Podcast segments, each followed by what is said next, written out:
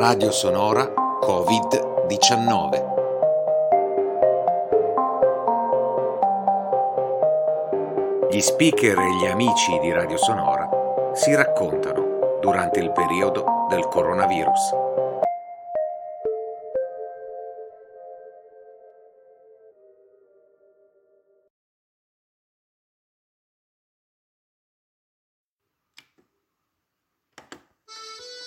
Ciao a tutti, ben ritrovati su Radio Sonora, sono Davis, alle parole che viaggiano, sottotitolo Frammenti di vite.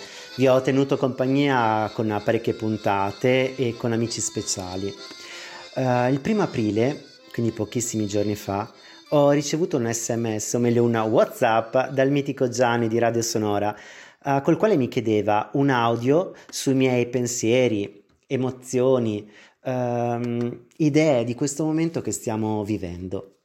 Per un attimo mi sono ritrovato nel mio piccolo banco delle scuole medie, quando la professoressa di italiano, la mitica prof, ci chiedeva di eternare in un foglio protocollo a righe che noi dividevamo rigorosamente in due. Nella parte sinistra scrivevamo, mentre la parte destra era dedicata a lei, alle sue osservazioni, alle sue correzioni, e ci chiedeva di eternare nostre impressioni su quello che ci circondava o comunque su avvenimenti importanti della storia, insomma, il tema. Siamo nel 2020. Pochi mesi fa la TV ha trasmesso delle immagini impressionanti, un frastuono di notizie uh, che provenivano da un grande paese, la grande Cina con la sua importante storia, la sua importante cultura. Sembrava quasi di uh, guardare un film fantascientifico. 2001 Odissea nello spazio? No, il 2001 è già passato, siamo nel 2020. Io non ero in un caldo cinema circondato da tante persone, su una comoda poltroncina con davanti a me un cilindro colorato pieno di popcorn. E davanti a me non c'era neanche il maxi schermo. Io ero nella mia piccola casa davanti alle tv e sotto a quelle immagini uh, c'era una scritta piccola, TG. Uh, eh, era un qualcosa di vero, di reale, di concreto, era cronaca. E all'improvviso è arrivato anche in Italia nella nostra Italia, nella bella Italia, il bel paese. Ha stravolto il nostro normale modo di vivere, ha fermato il nostro correre nella quotidianità. Ci siamo trovati eh, in una dimensione surreale, senza spazio e senza tempo. Direi lontano dallo spazio e dal tempo. Per quanto mi riguarda, io da bravo cittadino ho cercato subito di rispettare quelle regole che il governo man mano ci ha consegnato e ci consegna tuttora. E questo non solo per me stesso, ma anche per uh, aiutare la mia società, il mio Stato. Poi ho pensato come uh, sarei potuto essere d'aiuto qui dalla mia casa. Beh, è stato semplice. Ho donato. Ho donato alla protezione civile e all'ospedale della mia città. E questo lo potete fare anche voi, l'importante è che vi assicuriate che le fonti dell'IBAN siano quelle reali e istituzionali. Poi ho pensato anche a, alle altre persone, io sono lontano dai miei familiari, però vivo in un piccolo quartiere dove eh, vi abita altra tanta gente e con i quali eh, sono abituato a dire ciao, buongiorno e ho pensato alle persone più deboli, più anziani. Ecco, li ho chiamati ho chiesto telefonicamente se avevano bisogno di qualcosa, se volevano sarei andato io a fare la spesa per loro e ho ricevuto come risposta veramente tanto affetto e tanto calore che mi ha scaldato e io mi sono sentito utile per la mia comunità, per la mia società. Come dicevo, io sono solo, lontano dai familiari, lontano dagli amici, vivo nella mia piccola casina e ho dovuto organizzarmi le mie nuove giornate, le mie giornate. Inizialmente ho cercato rifugio nella storia, nella letteratura, per capire come erano state raccontate le epidemie. Eccomi quindi sfogliare i capitoli dei Promessi Sposi, del nostro Manzoni, quelli dedicati alla peste. Poi mi sono ritrovato il romanzo di Albert Camus, La peste. L'ho un po' spolverato e l'ho riletto.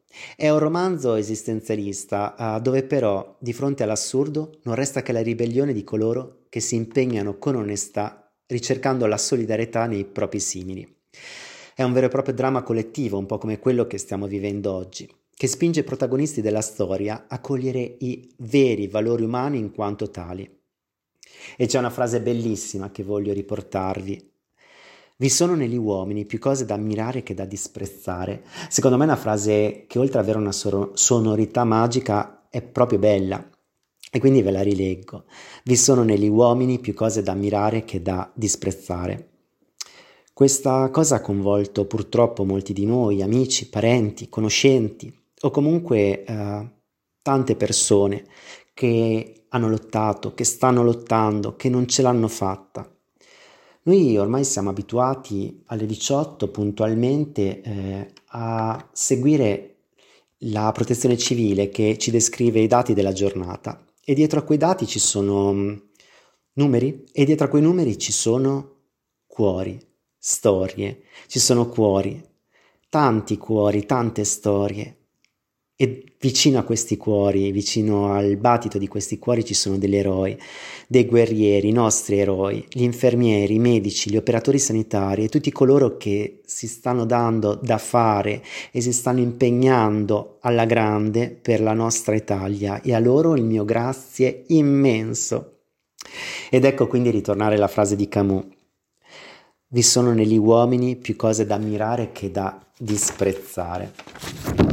Io sono qui nella mia piccola casa e la prima cosa che ho fatto è stato liberare la fantasia. Noi non siamo abituati ad avere tanto tempo libero, ad ascoltare il tempo, uh, oppure a vivere per riempire i vuoti del tempo. La fantasia in questo è una medicina, è un motore, ci aiuta a riempire i vuoti, a riempire il tempo. Io da piccolo, per esempio, sono nato alla fine degli anni uh, 70 utilizzavo tanto la fantasia perché non avevamo proprio tantissimissimi giochi come oggi. E quindi con i miei amici, per esempio, ecco che trasformavamo dei bottoni colorati in delle squadre di calcio oppure in dei piccoli e tanti soldatini.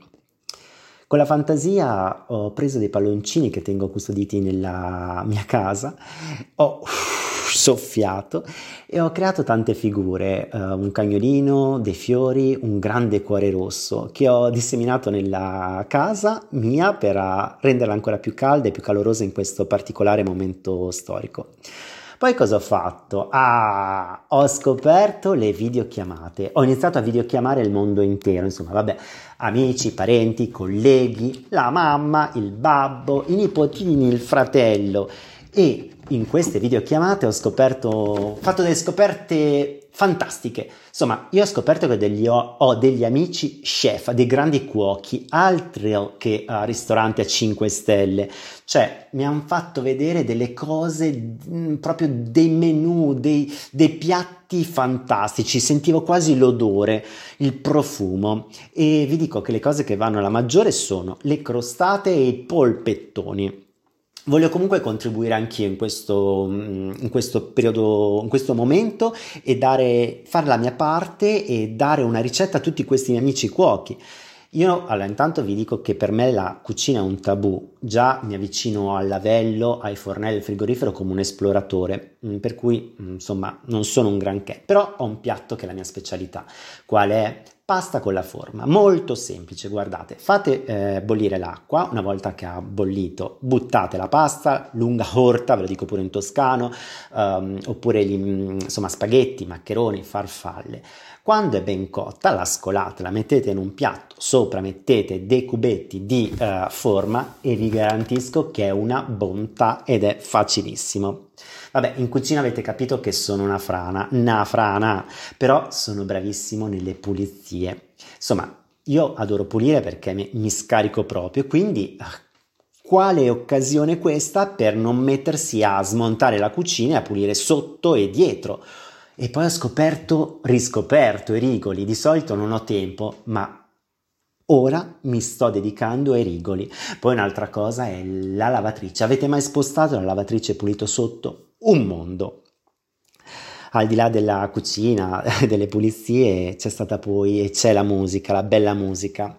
E perché non perdersi davanti a un bel concerto live? Io, la mia casa, seduto per terra su una calda coperta ed eccomi a Wembley Stadium 12 luglio 1986 il concerto dei Queen che forza, che carica, che spettacolo mi sono ritrovato a cantare a squarciagola insomma una cosa bellissima che adesso vi faccio anche un po' ascoltare. Sentite che magia.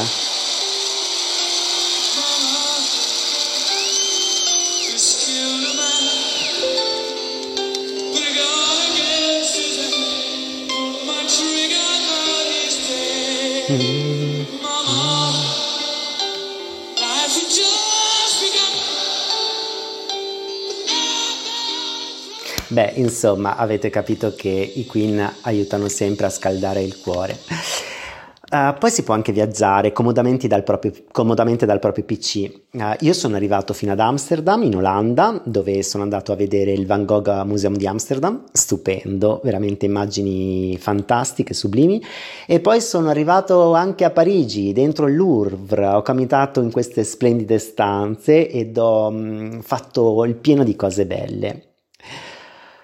Poi c'è un'altra cosa che mi mancava e che era un po' che non facevo, assaporare il silenzio, trovare tempo per perdermi guardando dalla finestra.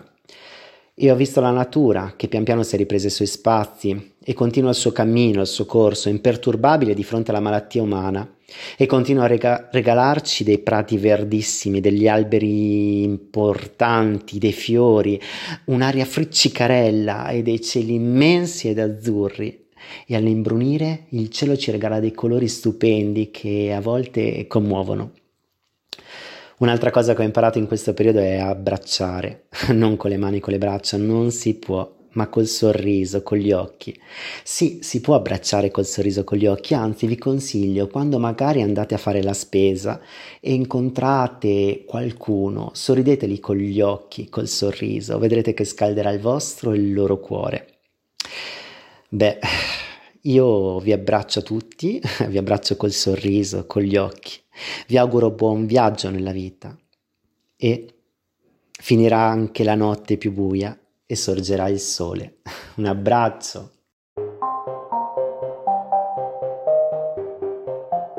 Fine ventiseiesimo episodio.